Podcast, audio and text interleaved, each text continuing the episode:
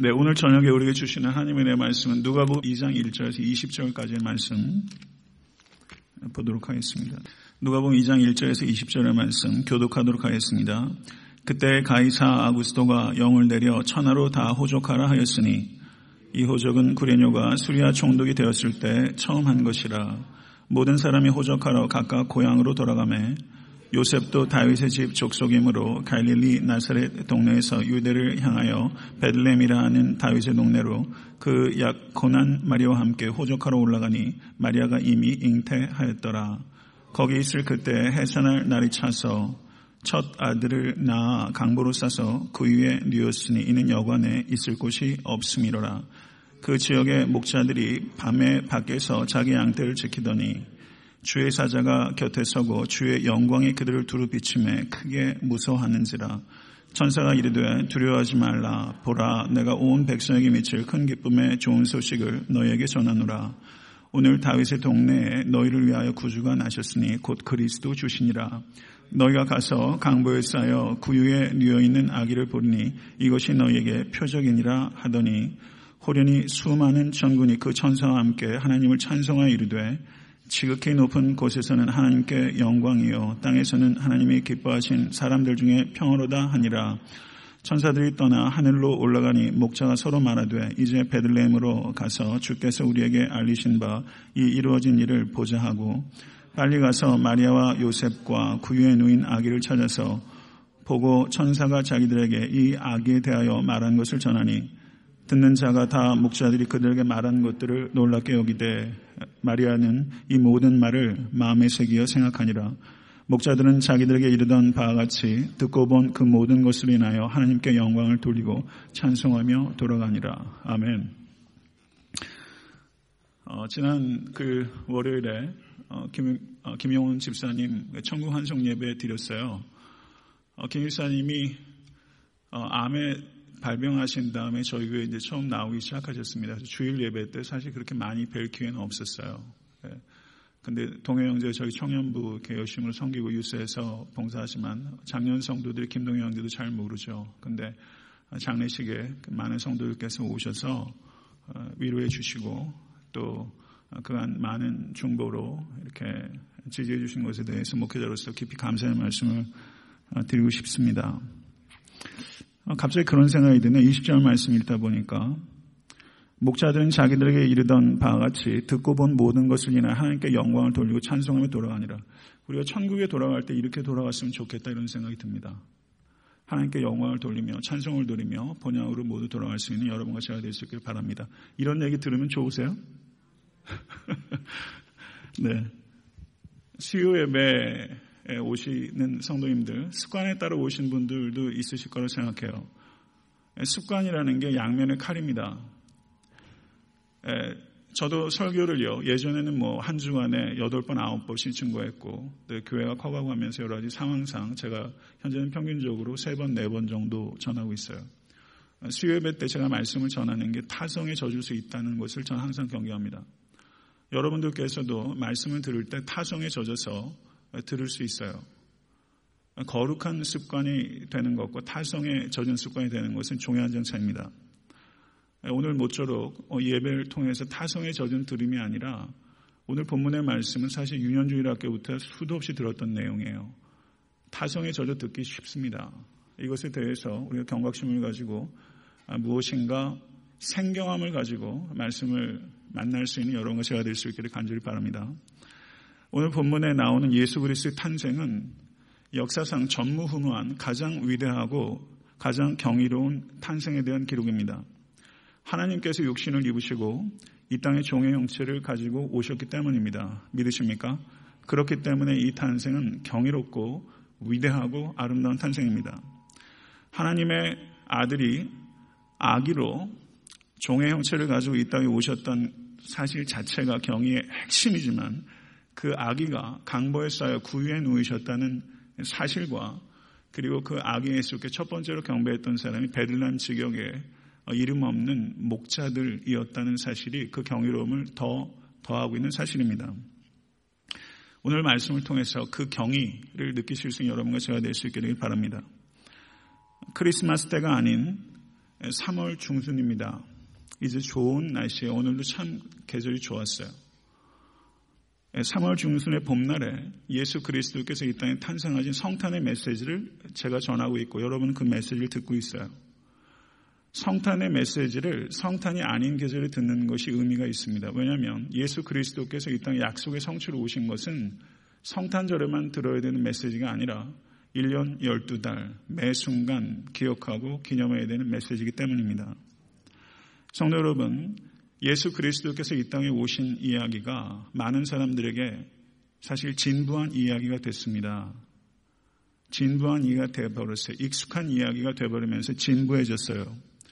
이런 말씀들을 그리고 이런 사건을 항상 새로운 마음으로 이 말씀에 접하기 위해서는 우리의 마음을 기경시켜야 됩니다.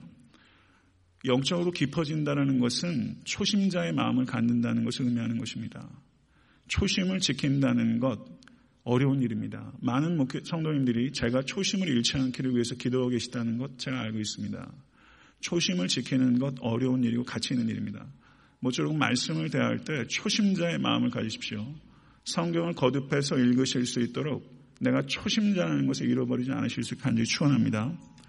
오늘 본문을 보면 그때라는 말로 시작하고 있습니다. In those days. In those days.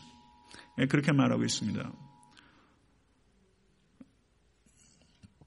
하나님께서 시간이 있기 전에 존재하셨습니다. 믿으십니까? 그리고 하나님께서 시간을 만드셨습니다. 그렇기 때문에 시간의 주인은 하나님이십니다. 하나님께서 역사의 때 가장 중요한 때, 최적의 때를 하나님께서 분명하게 알고 계십니다. 그리고 내 인생에 있어서 모든 계획들의 가장 퍼펙트 타이밍을 아시는 일은 나 자신이 아니라 하나님이십니다. 하나님께서 모든 것들을 하나님의 섭리와 지혜, 지혜 와 능력을 가지고 운행하고 계십니다. 하나님께서 정해신 때에 예수 그리스도께서 이 땅에 탄생하셨고 하나님께서 정해신 때에 따라 예수 그리스도께서 30년 동안 이름 없는 필부로 예수께서 사셨습니다. 전 그 기간에 의미가 있다고 생각합니다. 그리고 30세가 되셨을 때 비로소 공생애를 시작하셨어요. 그 30년은 어마어마한 기다림입니다. 그거를 기다리도록 하셨어요. 그리고 예수께서 첫 번째 설교를 하셨을 때 때가 찼고 하나님의 나라가 가까웠으니 회개하고 복음을 믿으라 라고 말하면서 하나님의 때에 대해서 예수님께서 얘기하셨습니다. 그리고 예수님께서 본인의 모든 말씀과 그리고 행동들이 하나님의 때에 입각한 것이라는 것을 누차 강조하셨습니다. 예수께서 대답하여 이르시되 인자가 영광을 얻을 때가 왔도다. 6월절 전에 예수께서 자기가 세상을 떠나 아버지께로 돌아가실 때가 이른 줄 아시고 세상에 있는 자가 사람들을 사랑하시되 끝까지 사랑하시니라. 성도 여러분, 예수 그리스도께서 항상 하나님의 때에 민감하셨습니다. 절대 앞서가는 법이 없었고 절대 뒤처지는 법이 없었습니다. 성도 여러분, 때를 분별하는 게 지혜입니다. 그 지혜가 여러분과 저에게 있게 되기를 간절히 축원합니다. 하나님의 때와 하나님의 방법이 만나면 하나님의 능력이 나타납니다. 믿으십니까? 하나님의 때와 하나님의 방법이 만나면 하나님의 능력이 폭발합니다. 이것을 믿으셔야 됩니다. 오늘 본문에는 여러 사람들이 등장합니다. 가이사 아구스토, 가이사 아구스토, 그리고 수리아 총독 그레니오, 그리고 목자들 마리아 여러 인물들이 거기에 등장해요. 가이사 아구스토는 잘 아시는 대로 악티움 해전에서 그 안토니우스와 그리고 클레오파트라 연합군을 무찌르고 패권을 장악하고 로마의 황제에 등극한 사람입니다. 세계사적으로 굉장히 중요한 인물이에요. 팍스 로마를 열었던 사람입니다. 로마의 법과 모든 도로를 정비했던 어마어마한 군주입니다. 절대 권력을 가지고 있던 사람이에요. 그 칙령을 내려서 호적을 하라라고 명령을 내렸더니 모든 사람이 호적하러 각각 고향으로 돌아가매라고 말하면서 이 사람의 권력과 위세가 얼마나 대단했는지를 말하고 있습니다. 이 로마의 호적은 매 14년마다 시작이 됐고 매 14년마다 시행이 됐고 주 270년까지 이루어졌던 것으로 사가들은 이해하고 있습니다. 주전 8년에 최초의 호적이 있던 것으로 보입니다. 그런데 주전 8년에 최초의 호적을 칙령을 내렸는데 지금 예수님 탄생하실 때 호적이 이루어졌다는 것은 그 칙령이 이 팔레스타인에서는 유독 시행이 지연됐다는 것을 알 수 있습니다. 그 이유는 가이사 어거스트와 헤롯과 정치적인 긴장 관계에 있었기 때문에 그 시행이 늦춰진 것으로 보여집니다. 이 가이사 어거스트와 헤롯 대왕은 굉장한 정치적인 미략 관계였습니다. 그런데 이 정치가 이게 생물이잖아요. 적도 없고 친구도 없습니다. 이해관계에 따라서 붙고 떨어지기를 반복해요. 근데 이 칙령이 일어났을 때 정치적인 미월 관계가 좀 느슨해진 상태였기 때문에 이 칙령이 시행되기까지는 시, 간이 걸렸던 것으로 보입니다. 예루살렘에 가보시게 되면 알겠지만 이 헤롯 대왕이 세상적인 관점에 있어서는 어마어마한 군주입니다. 헤롯 스타일이 있을 정도로 건축에 있어서는 그야말로 탁월한 감각을 가지고 있고 리더십은 정말 대단합니다. 근데 요셉이 호적을 하기 위해서 나사렛에서 베들레헴으로 이동을 했는데 이 거리가 약 150km 정도 되는 거리입니다. 지금 직선 거리로 150km예요. 그러니까 예수 그리스도 당시에 이 거리는 좋게 열흘 정도의 여행거리입니다. 근데 만삭의 여인을 데리고 도보로 이동했는지 아니면 나귀라도 태워서 이동을 했는지 저희는 알 바가 없지만 글쎄요 어느 쪽이라도 만삭의 여인에게 어려운 일이에요. 나귀 타는 거 쉽겠습니까? 어려워요. 그거 1, 2분 타면 엉덩이 베겨가지고 타기 어려워요. 어려워요. 도보가 됐든 나귀를 탔든 어려운 길이에요.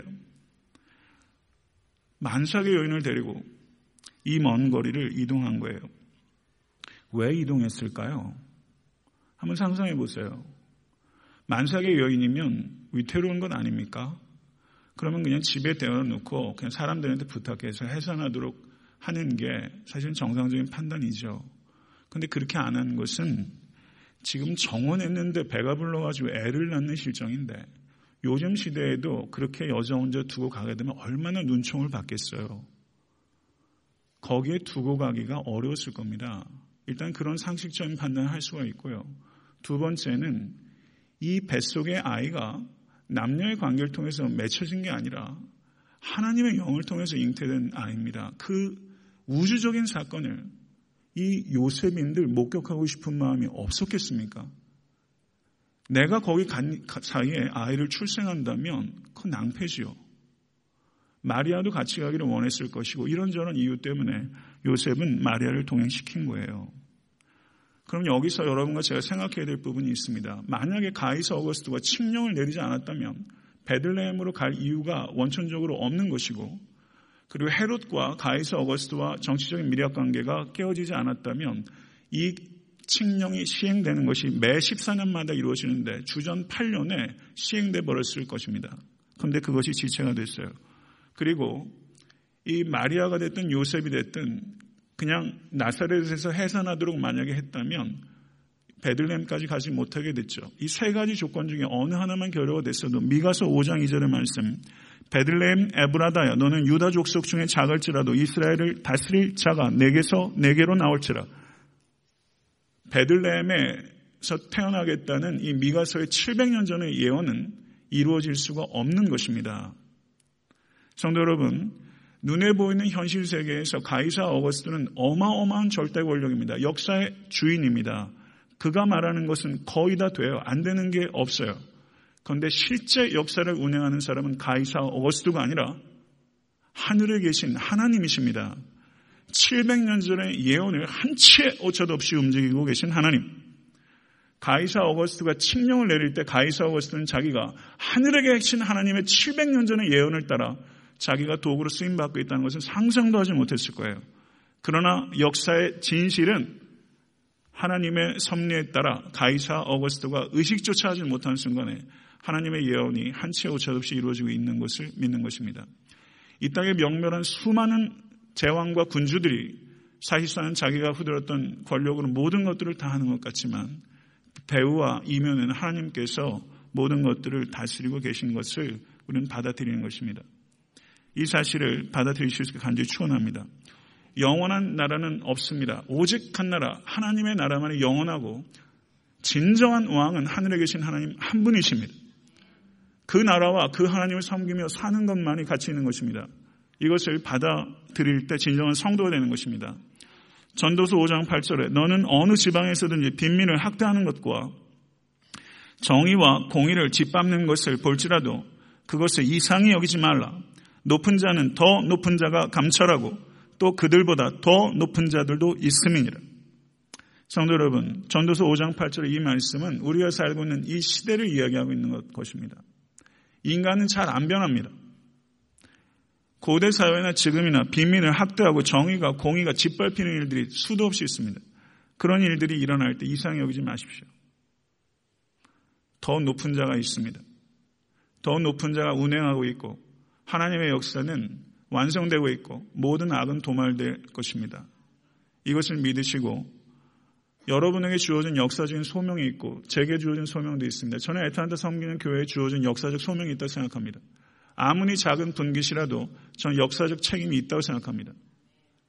그것이 저만의 생각이 아니길 바랍니다. 에탄한테 섬기는 교회는 역사적 책임이 있습니다. 그 의식을 가지고 교회를 만들어가야 한다고 믿습니다.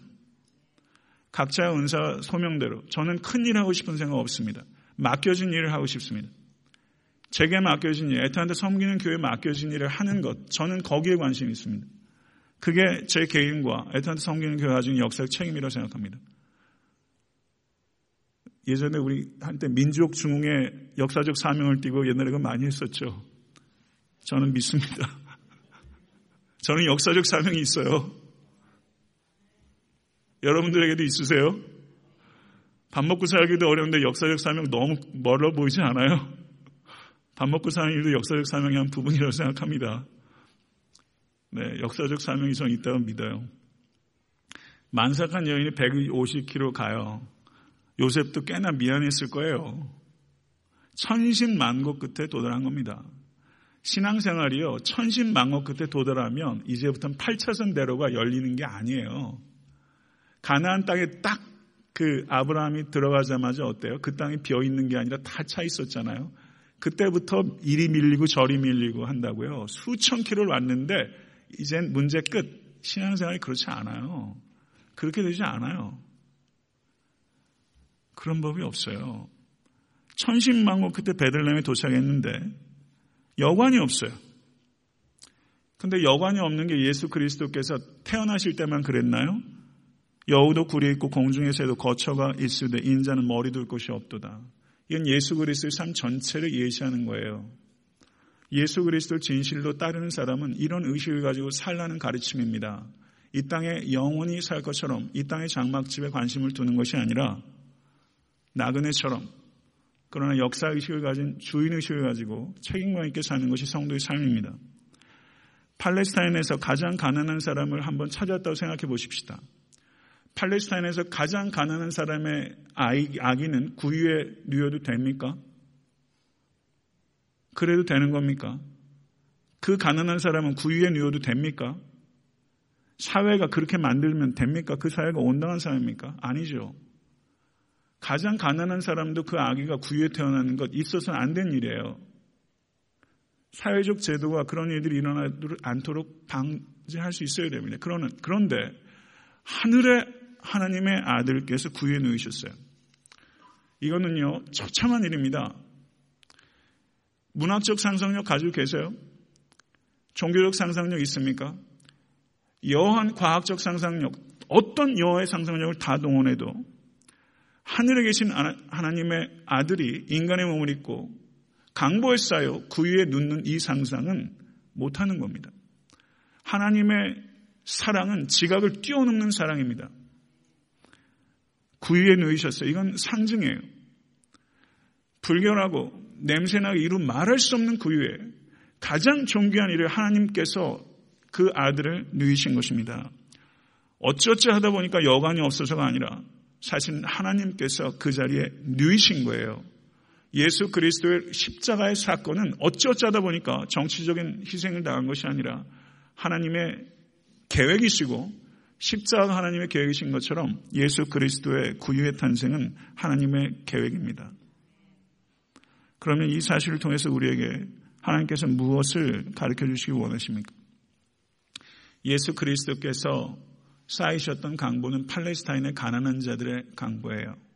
목자들이 그 강보를 봤을 때 마음이 놓였을 거예요. 아마 자주색 비단에 쌓여 있다면 목자들은 아기 예수를 봤을 때 실망했을 거예요. 내 애를 쌓던 그 강보예요. 그 강보에 예수께서 쌓여 있어요.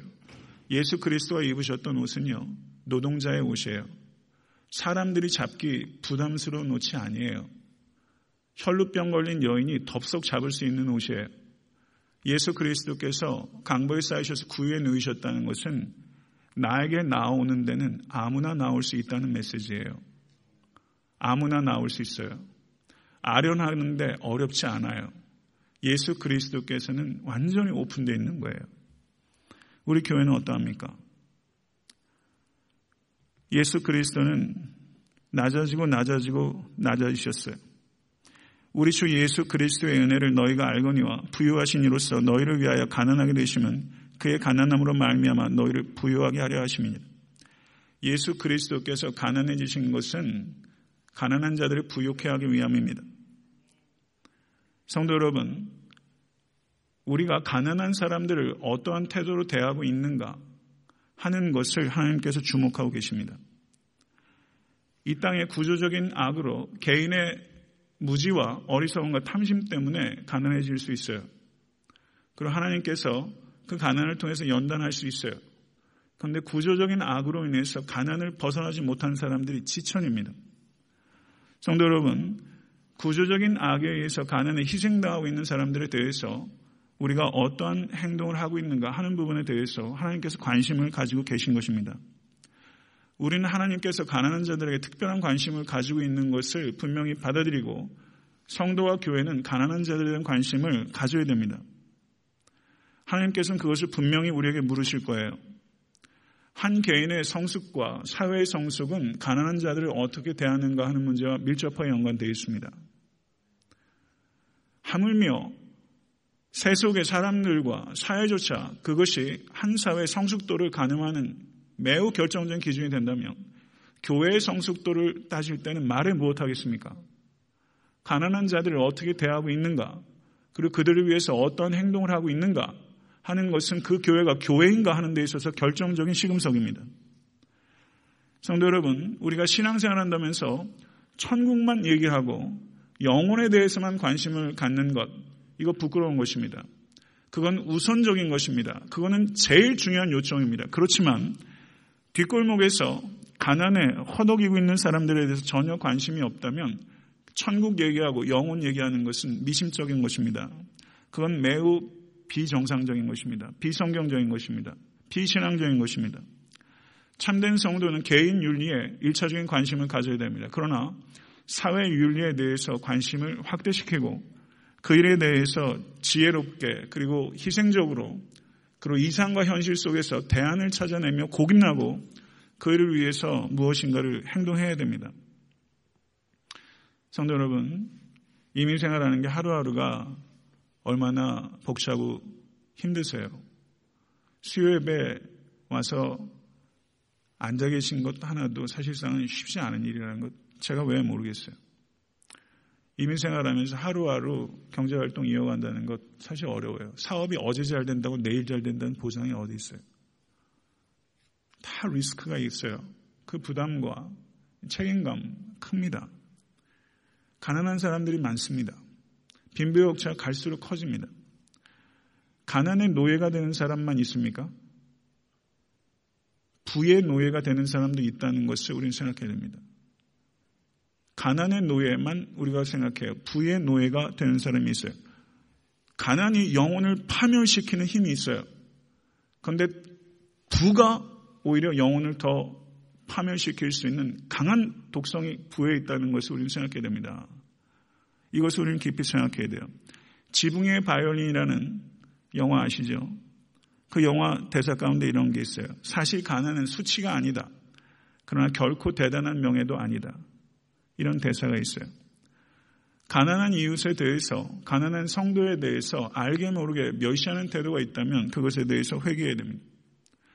그리고 자신의 가난에 대해서 수치스럽게 여기는 것에 대해서도 회개하십시오. 성실하게 노력하고 최선을 다해서 살아가는데 내가 가난한 것에 대해서 수치스럽게 여긴다면 그거 회개하세요. 수치스럽게 여기는 아닙니다. 그렇다고 가난을 위해서 자랑하지도 마세요. 그럴 일이 아니에요. 명예스러운 일도 아니고 수치스러운 일도 아닙니다. 정말 수치스러운 일은 가난한 이들을 위해서 아무런 행동을 하지 않는 게 수치스러운 것입니다. 저는 애타한테 섬기는 교회가 수치스러운 교회가 되지 않기를 바랍니다. 예수님의 탄생의 첫 번째 목격자가 베들렘 지역의 목자입니다. 구약 성경에 나오는 목자들은요, 굉장히 긍정적인 이미지가 많습니다. 아브라함도, 모세도, 다윗도 다 목자였어요. 그런데 신약 시대 이 목자들은요, 구약 시대의 목자들이 받았던 사회적인 어떤 이해를 받지 못했어요. 신약 시대 이 목자들은요, 많은 경우에 성전 제사에 쓰이는 재물인 양을 키우는 소장 농과 같이 그 일에 대해서 임금을 받고 일을 하는 고용된 사람들이었습니다. 성전 제물로 드리는 양은 흠이 없는 양이어야 됩니다. 흠이 없는 양을 키우기 위해서 이 목자들은 안식일을 못 지킵니다. 왜냐하면 양을 안식일에도 돌봐야 되기 때문에. 예배로부터 소외가 됩니다. 예배 드리는 양을 기르는 목자들이 정작 그 사람은 예배에서 소외돼요. 그리고 이 사람들은 법정에서도 뭘 증언했을 때 그 유효한 발언으로 채택되지 않았어요. 사회에서 완전히 벌어진 아웃캐스트입니다. 목자가 돼서 양을 돌본다는 것은 고도의 교육이나 아니면 기술을 필요로 한 일은 아닐 것입니다. 그래서 이들이 받았던 셀러리는 굉장히 작았습니다. 경제적으로도 최하층이었습니다. 그런데 하나님께서는 천군 천사를 보내서 그들에게 예수 그리스도의 탄생의 메시지를 알리시고 예배에서 소외된 사람들을 우주의 가장 절정의 사건 예수 그리스도의 탄생의 사건에 예배에서 소외된 그 사람들을 첫 번째 예배로 부르시는 하나님의 방법에 대해서 성도 여러분 정말 우리는 경이로움을 느끼고 있습니까? 하나님의 방식입니다. 예배에서 소외된 사람을 예수 그리스도의 첫 번째 예배자로 부르고 유효한 증인으로부터 유효한 증인이 될 수 없는 또 다른 인물들인 여인을 예수 그리스도의 부활의 첫 번째 목격자로 부르셨어요. 이것이 하나님의 일반된 방식이에요. 이 방식이 감격적이십니까? 목자들은요, 자기가 얼마나 무력한지, 무능한지, 무지한지를 깨닫는 사람이에요. 겸손한 사람이에요. 자랑할 게 없는 사람이에요. 하나님께서는 그들을 긍휼히 여기셨고 그들을 첫 번째 예외자로 부르셨습니다. 저는 여러분과 저에게 이 목자의 마음과 같은 이 마음은 팔복에서 예수께서 얘기하셨던 심령이 가난한 마음입니다. 이 마음 가지실 수 있게 되기를 간절히 축원합니다.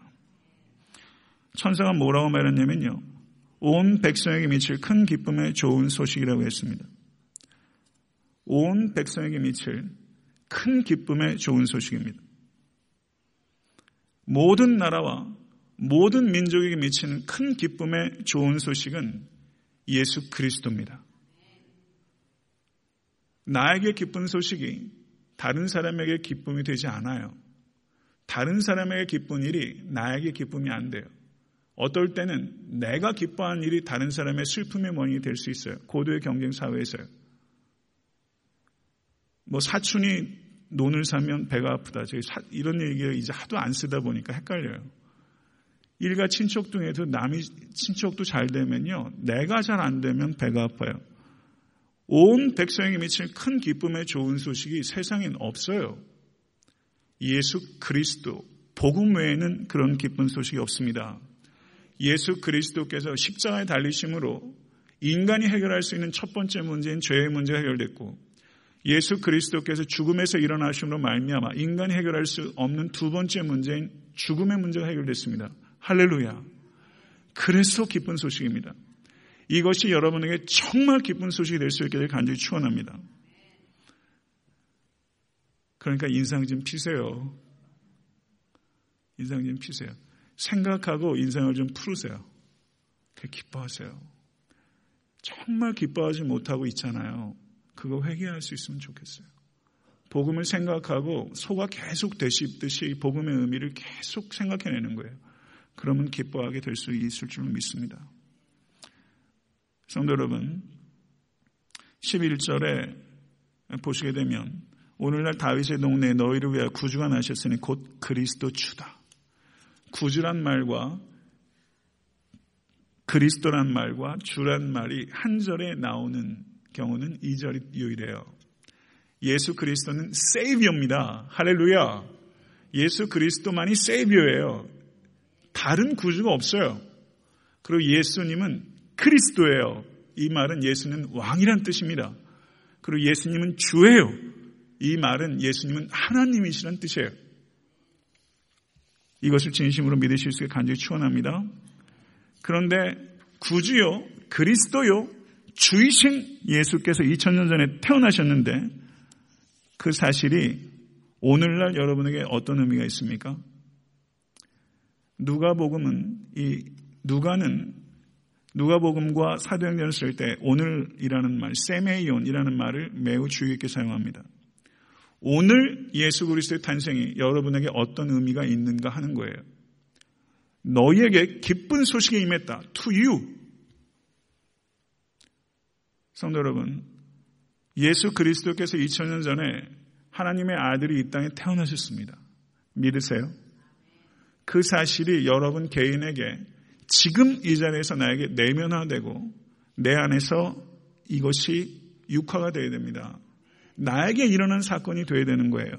예수 그리스도께서 이 땅에 육신을 입으시고 태어난 사건은 나를 위한 사건이 되어야 됩니다. 그게 신앙이에요. 그렇게 될 수 있기를 간절히 축원합니다.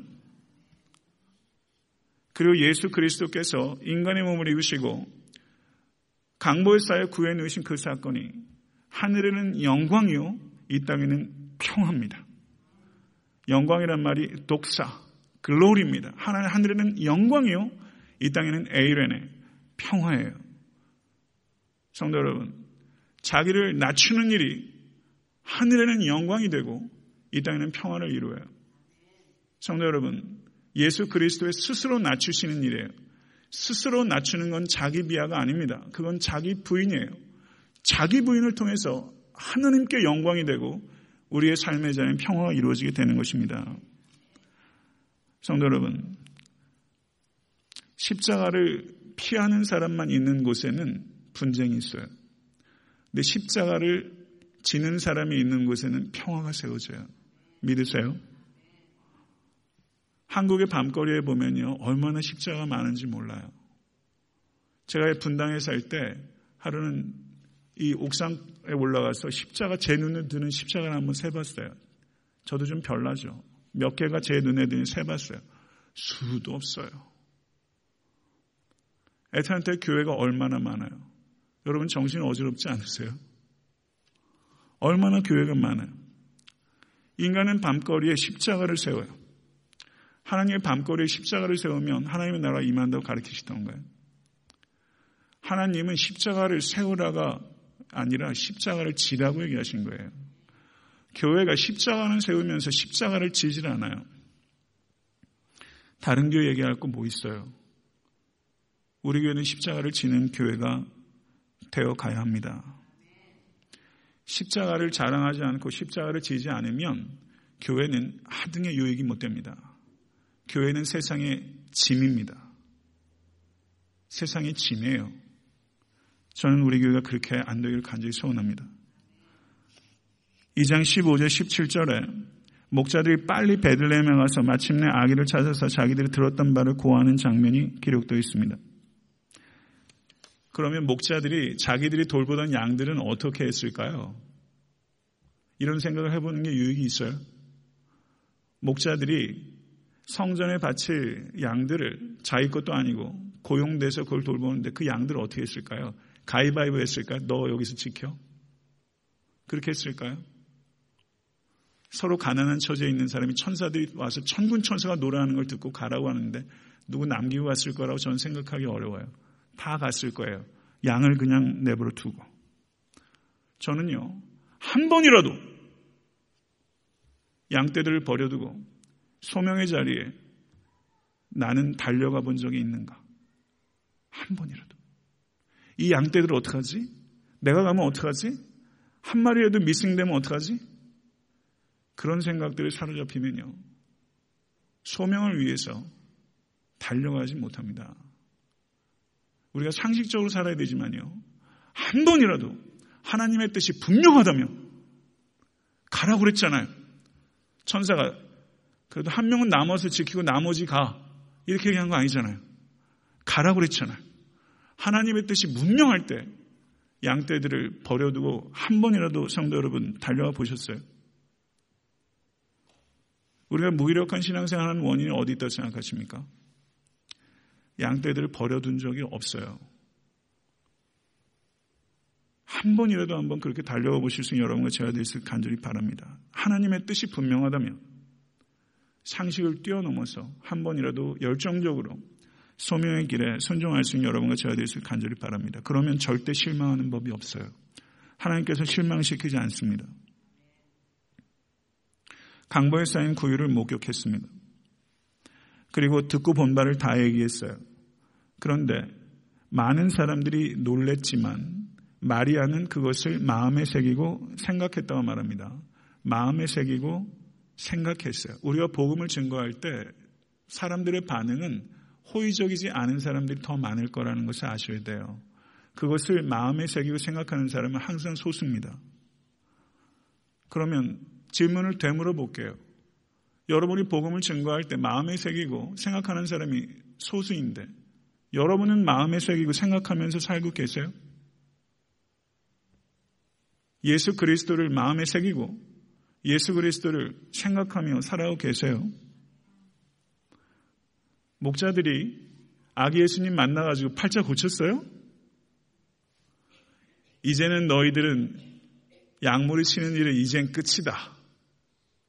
내가 집을 만들었다. 이젠 너희들의 삶은 이제 다른 곳에서 다른 일을 하면서 살게 될 것이다. 이런 얘기가 없어요. 신분이 바뀌지도 않았고요. 소유가 바뀌지도 않았고 직업이 바뀌지도 않았어요. 뭐가 바뀌었어요? 속사람이 바뀌었어요. 속사람이 바뀌어서 삶의 자리로 되돌아간 거예요. 찝찝 레벤 삶의 자리로 되돌아간 거예요. 하나님의 아들이 우리의 삶의 자리로 인카네이션 하셨어요. 그 아기 예수를 만난 사람은 자신의 삶의 자리가 아무리 곤혹스러워도 죄된 자리라면 피해야 되지만 내 삶의 자리를 소중히 여기고 그 자리로 깊이 들어가는 성육신적인 신앙생활을 해야 되는 것입니다. 여러분의 삶의 자리, 키건 이래도 너무 작은 돈 밖에 만질 수 없는 그 자리. 성도 여러분, 반복되는 그 자리, 남루한 자리. 그러나 거기에 소명이 있다고 판단되신다면, 성도 여러분, 과감하게 옮겨야 될 때도 있죠. 성도 여러분, 그 자리에 소명이 있다고 판단되면 그 자리로 더 깊이, 더 깊이 속사람이 변화돼서 그 자리에 들어가서 그 자리를 변화시키는 일에 우리는 부름받는 사람이에요. 말씀 맺겠습니다. 성경은 항상 여운이 있어요. 목자가 이렇게 이렇게 살았더라. 한국 드라마를 보면은 이 끝이 엔딩이 항상 용두삼이에요. 끝을 다 뭘 얘기를 하려고 하다 보니까 그렇게 돼요. 성경은 그렇게 얘기를 하지 않아. 이 목자가 어떻게 살았더라라는 얘기가 없어요. 크리스마스 연극 때문에 쓰게 되면 저는 이 목자들의 삶이 어땠을까 한번 써보고 싶은 충동을 느껴요. 이들의 삶이 어땠을까? 아기 예수를 경험한 후에 그들의 삶이 결코 같을 수 없었을 텐데 어땠을까? 성도 여러분, 여러분과 저도 대본을 써가고 있어요. 예수를 만나셨어요. 예수를 다소간에라도 만났다고 생각하시는 분 한 분 아멘해 보세요. 왜 이렇게, 이렇게 작아요? 예수님 만나셨어요? 인격적으로 만나셨어요? 그럼 여러분의 삶도 지금 무엇인가를 써가고 있는 거예요. 맞죠? 궁금증을 좀 가지실 수 있게 되길 바랍니다. 저분은 어떻게 이 길을 갔을까? 이 목자는 어떻게 살았을까? 죽었다 살아난 나사로는 어떻게 살았을까? 야이로의 딸은 어떻게 살았을까? 날 때부터 소경된 자가 눈을 뜨고서 어떻게 살았을까? 궁금하잖아요. 여러분이 정말 예수를 만났다면 저도 예수를 만난 사람입니다. 저는 제가 이 땅을 어떻게 살다 어떻게 떠나야 될지 궁금해요. 저는 여러분의 삶이 다른 사람에게 궁금증을 유발할 만큼 예수를 믿는다는 것은 창의적인 일이고 창조적인 일이에요. 성도 여러분, 그러한 삶이 이끌어 가실 수 있게 되기를 바랍니다. 말씀을 맺습니다. 하나님의 방법에 따라 순종하며 하나님의 때를 기다리시는 믿음의 사람 되실 수 있게 되길 축원합니다. 역사의 주인은 아구스토가 아니고 오바마도 아니고 박근혜 대통령도 아니고 하나님이세요. 눈에 보이는 이면에 하나님께서 역사의 큰 물줄기를 이끌어가고 계십니다. 그 하나님께서 여러분의 삶도 운행하고 계심을 믿으십시오. 낮은 사람들에 대해서 무시하는 것에 대해서 회개하고 스스로 낮아지는 삶을 살고 있지 못한 것에 대해서 회개해야 됩니다. 자신을 의지하지 않고 다른 사람도 의지하지 않고 오직 하나님만 의지하는 마음이 목자의 마음입니다. 십자가를 피하는 것에 평화가 있는 것이 아니라 십자가를 지는 곳에 평화가 있습니다. 그리고 목자처럼 담대하게 복음을 증거해야 됩니다. 그리고 삶의 현실로부터 도피하는 것이 아니라 삶의 현실로 더 깊이 들어가셔서 그 자리에 하나님의 나라가 임할 수 있도록 쓰임 받아야 됩니다. 이것이 예수 그리스도의 탄생의 메시지가 우리에게 주는 대략입니다. 이것을 저, 와 여러분이 마음에 생기고 생각해야 됩니다. 오늘 그러한 은혜가 여러분과 저에게 임할 수 있게 되기를 간절히 축원합니다. 주신 말씀 생각하면서 기도하겠습니다.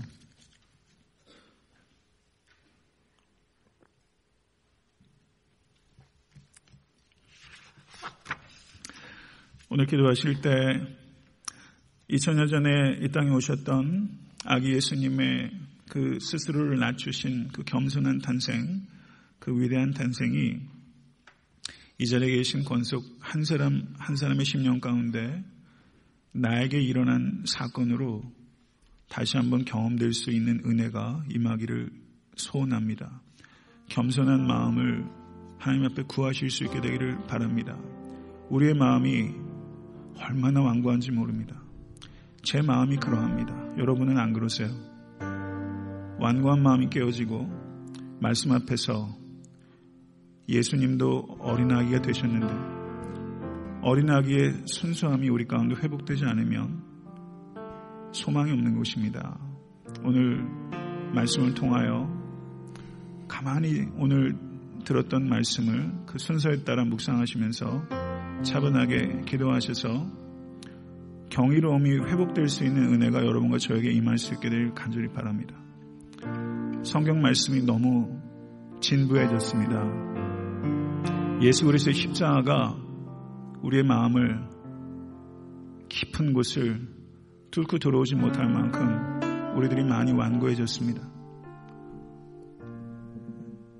우리의 마음이 어린아이처럼 순수함을 회복하고 주님께 가까이 갈 수 있게 해달라고 오늘 간절히 기도하시고 삶의 자리에서 변화받은 목자처럼 살아가는 결단하실 수 있는 이정이 될수될 간절히 바랍니다.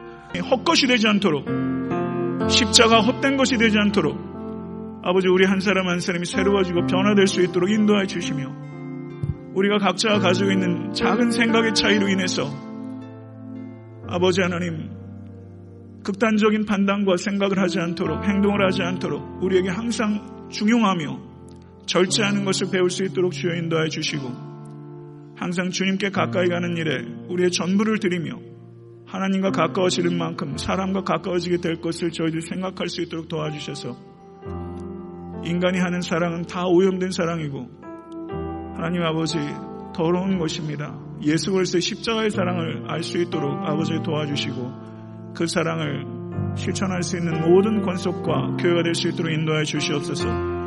삶의 분주한 일상 가운데 지친 몸을 가지고 주의 사랑하는 권속들이 이 자리에 왔습니다. 그 마음, 그 중심 주님께서 기뻐 받아 주시고 한량없는 은혜로 온 백성에게 미칠 큰 기쁨의 좋은 소식이 지금 살아가는 권속들의 심령 가운데 주여 회복될 수 있도록 인도하여 주시옵소서. 우리 주 예수 그리스도 이름으로 간절히 기도드려 싸움나이다. 아멘.